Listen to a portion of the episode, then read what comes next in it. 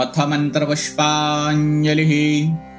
ॐ यदनेन यज्ञमयजन्त देवास्तानि धर्माणि प्रथमान्यासन्न तेहनाकम् महिमानः।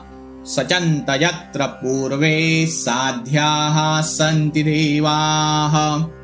ॐ राजाधिराजाय प्रसय्य साहिने नमो वयं वैश्रवणाय कुर्महे। समय कामाम् कामकामाय मह्यम् कामेश्वरो वैश्रवणो ददातु। कुबेराय वैश्रवणाय महाराजाय नमः। ॐ स्वस्ति साम्राज्यम् भौज्यम् स्वाराज्यम् वैराज्यम् परमेष्टम् राज्यम् महाराज्यमाधिपत्यमयम्। समन्तपर्याये स्यात् सार्वभौमत् सार्वायुष आन्तादापरार्धात् पृथिव्यै समुद्रपर्यन्ताया एकराळिति तदप्येषः श्लोकोऽभिगीयतो मरुतः परिवेष्टारो। मरुतस्यावसङ्गृहे।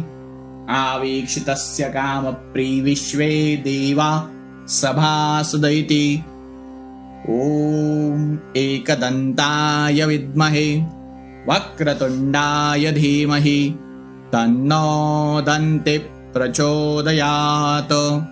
इति मन्त्रपुष्पाञ्जलिं समर्पयामि